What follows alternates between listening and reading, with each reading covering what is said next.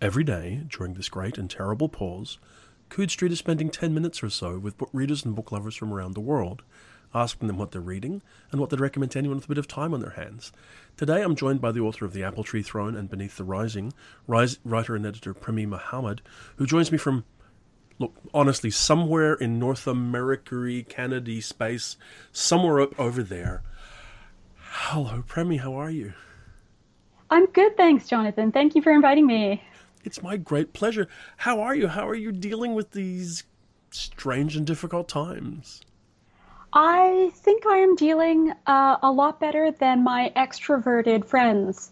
the only difficulty I think so far is that I can't focus and I can't write, and for some reason my deadlines don't respect that. Well, that kind of that kind of t- touches on and preempts what some of the things I was going to be asking you because I was going to say, I mean, I've found talking to people over the last three months during this period of time that there's a really different response to that sense of being shut in, being required to do things that really can either inspire and push you and focus you, or as you're saying, just scatter you completely. So that's kind of how it's been for you. Yeah, uh, I, I, and I had all these responsibilities, of course, and I hate mm-hmm. letting people down. And so, since everything started uh, March 14th on my end, I finished something like five or six solicited short stories and completed and handed in my novel. And this whole time, the pandemic and, and this fear has just been hanging over me like it's reading over my shoulder everything i try to write and i can't concentrate It'll come. I'm back. sure I'm not doing my best work. I don't know that we should beat ourselves up about that, frankly. I think you just got to do what you got to do to get to the other side, however long it takes. So I guess you're also preempting a little. I mean, I'm I'm going to ask you sort of whether what you've been reading, but it sounds like to some degree it's not a whole lot. But what have you been reading, and critically, is it any good? Uh, I've been doing a lot of reading for research, um, but at the moment, I find I'm doing actually a lot of rereading. I'm reading books that I've read before because novelty uh, is too frightening for some reason. Um, so for fiction, I'm rereading Alan Moore's Jerusalem, which is great. It should probably get me through the rest of the pandemic till they find a vaccine. Into the next one. Yeah, and uh, for nonfiction, actually, I managed to read something new, which was uh, Chronicles of a Liquid Society by Umberto Eco. And I hadn't read a ton of his nonfiction, and I'm really enjoying it. Uh, it's got this very crunchy, curmudgeonly feel to it, and a lot of the essays were written later in his life, in yeah. his late 70s and early 80s. And uh, there's there's just this splendid feel of kids these days, TV these days, the internet, and he's just shaking his fist at these brand new things that have come into his life. I love it. so you ready for everybody to get off of your lawn? I, I'm starting to develop it. Yeah, I, I don't even have a lawn, and I'm thinking I, everybody needs to get off my lawn. a, a, virtual lawn. So yeah, you know, um, I think you've kind of answered this as well, but I'm going to ask anyway. Are there things that you would recommend to people? It sounds like you yourself, when you're reading fiction, have turned to comfort read, you know, comfort reads, the rereads, the like, don't give me novelty. Do you feel like that is the way to go go now, or can you see the the the attraction of getting to that sort of project that's been sitting around forever, read you know, to read, you know, like time to pull out Proust, right, uh, and, and and read that because you know, hey, why not? Uh, I think I actually know someone who's uh, who who picked up the Proust from his bookshelf and uh, texted me a couple of updates about it, and then went quiet. And I just I assumed the worst. I think the Proust killed him. But that and that's a good question. I I'm reaching for comfort reads, uh, and I know almost as many people who are reaching for novelty and immersion and a feeling that they are definitively somewhere else because these are people who um, get very kind of immersed in things and see themselves as accompanying a journey. And I, I find myself also kind of doing that, reading uh, quest books and books with travel and people, for some reason, getting out of the house. Um, or or places I haven't been. Uh, Gun Island by Amitav Ghosh actually comes to mind, which is set in almost everywhere I haven't been. I just loved it. Uh, there's kind of a, a, freshness to it of someone from India spending lots of time in Italy and remarking upon and sort of commentating the climate crisis and the refugee crisis and his own personal crisis as they're happening. You feel very much in the moment as the narrator goes along. And um, I'm thinking I, I, want to do a uh, an Elric reread, the, the Michael Moorcock books, mm-hmm. because Elric doesn't stay in the house, even though he, frankly, probably should, should, stay in the house. um, and and I'm thinking of rereading the Broken Earth trilogy as well, which yep. again, a, a, quest, a journey in an unfamiliar place that is not these same four walls that I've been in for months. oh wow! Well, let me, let me ask you then. When it comes to work, what do you have in the world? I do recall you had a, a second novel came out earlier in the, this year, wasn't it? Uh, Beneath the Rising. Uh, it came out like I think in January. Uh, and I seem to recall the elevator pitch because you and I share editors and publishers by chance. Uh, was what all the birds in the sky meets Love, Lovecraft Country. So tell me about and readers, please, about Beneath the Rising. What is this book that you made? Oh, this is my debut novel, uh, so it's very very exciting. It came out in March, right at the start of the pandemic, and uh, I wasn't sure what to think about that. Part of me was like, well, oh no, now people can't find it in bookstores. And then, oh, well, maybe they'll hang out at home and, and, read it. Um, I didn't come up with those two comps because I haven't actually read the two books, but I, I think that's probably pretty accurate. I've been describing it a lot with a logline that I someone I bumped into last year at Dublin Worldcon gave me, and he said it's about a scientist who solves the world's energy problem and creates a bunch more problems which I thought was hilarious. But basically, uh, uh, a child prodigy, scientist, and inventor, and her best friend end up uh, accidentally attracting the attention of Earth's ancient enemies, these terrible cosmic horror monsters, and uh, they show up raring to go and ready to invade. And these two are basically the only ones who can attempt to stop it with whatever they've got on their side, which they fervently hope is going to be enough. So tell me, wh- where did you find the story? How long ago did you start working on Beneath the Rising? Uh, I actually started in my first undergrad, so I was about 18, and I finished it the year I graduated, so I was about 20. And then I just kind of uh, sat on it because that's what I've done with all the books that I've written up until that point. And uh, when I decided I wanted to uh, seek out a literary agent. Well, of course, you need a, a finished novel for that. And I had all sure. these terrible, trunked, half finished monstrosities of 300 or 400,000 words. but that one was done. so it moved to the top of the list and I polished it up. And it very much has every mark of having been written in 2002, I think. You're talking it up here, Premee. so, I mean, how has the experience been taking it then from that 2002 novel to a book which many people say feels like a real 2020 book? I mean, you've gone through a, a, a uh, trade publisher editorial process, all that kind of thing. How's all that been getting getting the book into the world?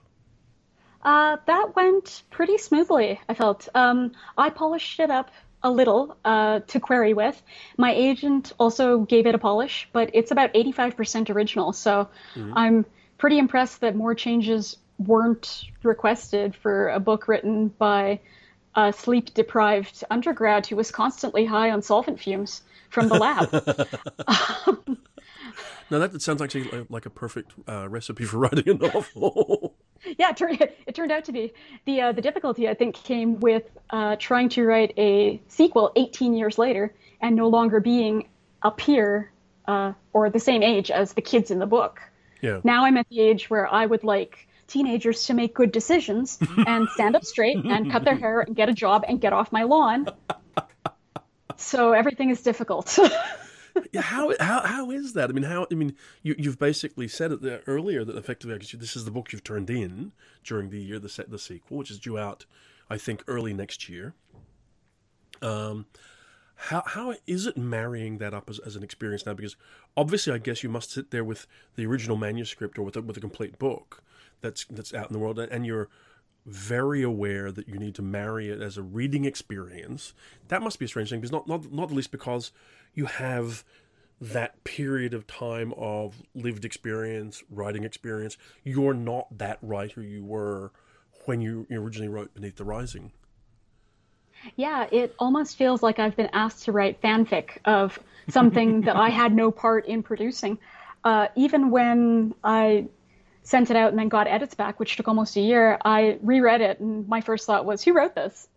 I mean, this isn't bad, but I don't know who wrote it, and for some reason they put my name on it. but that that process, as you're describing it, is very very difficult. You've got the first book, and then again, 18 years later, you're supposed to have the second book, and you've got now this time the expectation of readers, which the first one did not have. I was the sure. only one who ever read any of my stuff uh, for decades. It wasn't until about 2016 that another living person had started to read any of my fiction. Yeah. Uh, so now I've got this.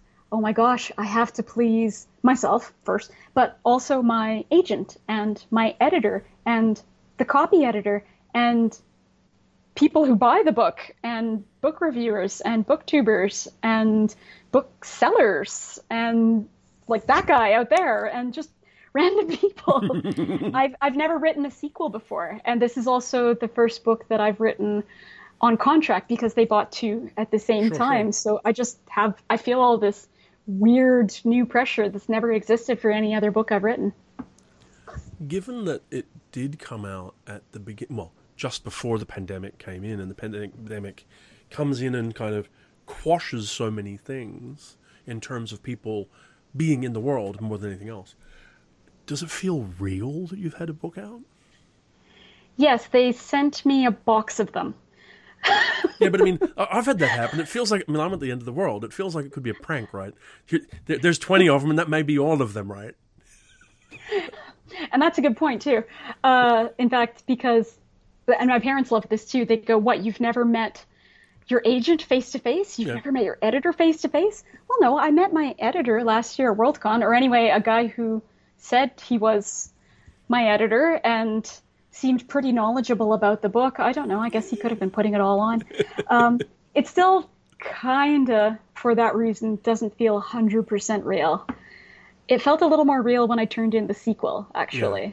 and, and had a little celebration for it. Both books felt more real then.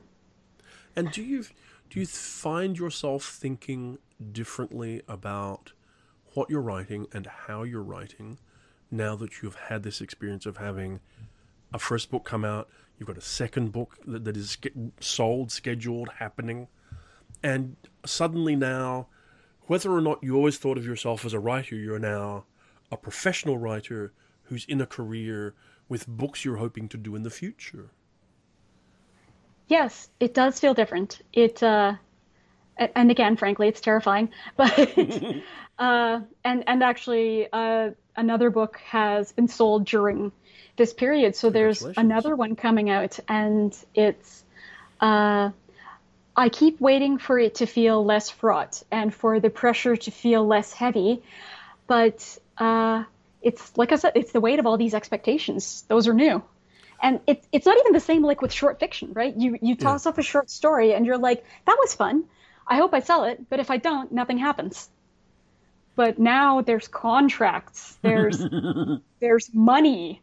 I could take the money and go buy books. It's all. and, and of course, it still that, feels that, very new. that classic, the classic thing that so many writers I talk to say, and that I've felt because of the way I do anthologies and things, is it, it's you've sold something that doesn't exist, right? You know, it's not like you've when you sold Beneath the Rising. Beneath the Rising was like a thing. There you go. I'll do a little bit of work to make it happen, and we can sign a contract, and everybody feels good. Fantastic. Then it's like this other thing later, and you're obviously finding later is now not so much later. Do you think some of the challenges you're finding in terms of focusing on writing aren't actually the pandemic. They are trying to fit your headspace into being a professional writer who has to write all the time. Yes, there's definitely that. And and the feel that my fun little hobby uh, is now a thing that has other people involved in it, uh, professional people. In fact, um, some very famous people, big names, and mm. Uh, every time, like for instance, Kameron Hurley retweets me or something, I jump because I forget that she follows me. And... Have you yet got to the point where you viscerally understand that Kameron Hurley now is just like, or you are just like Kameron Hurley was then? I have or not Nora got to Jemisin that point. Is just like you were then. It's. I have extremely not got to that point. I still refer to myself as a noob writer or an emerging writer or or whatever we're supposed to be calling ourselves. I understand that baby writer is out of favor and it's an unpleasant phrase anyway. But and, and of course the other problem with being a writer with uh, contracts and deadlines and uh, editors and people that say they'll buy you a beer if you get them a review copy is that of course I have a day job yeah. And the day job is something like 40 to 70 hours a week, so I have to write around that. do you think that there might be a time when you would reconsider the amount of time you put into the day job to spend more time writing? Uh, if writing would like to give me some money to do that, I wouldn't say no. Fair enough. Well, I, I genuinely hope it does. Now, Beneath the Rising is out in the world right now, and the sequel, which is called. Currently, we're calling it A Broken Darkness. I don't know if that's going to change or not. I think that's up to the marketing department, but I like it. And it's supposed to be out, I believe, March 2021. So these are, at, well, certainly, the, Beneath the Rising is out in good, average, even hopefully terrible bookstores all around the world. The next book will be out in March. I want to t- say th- uh, to Premee, thank you very much for taking the time to talk to me today. I genuinely appreciate it. Thank you so, so much for the invite. This was fun.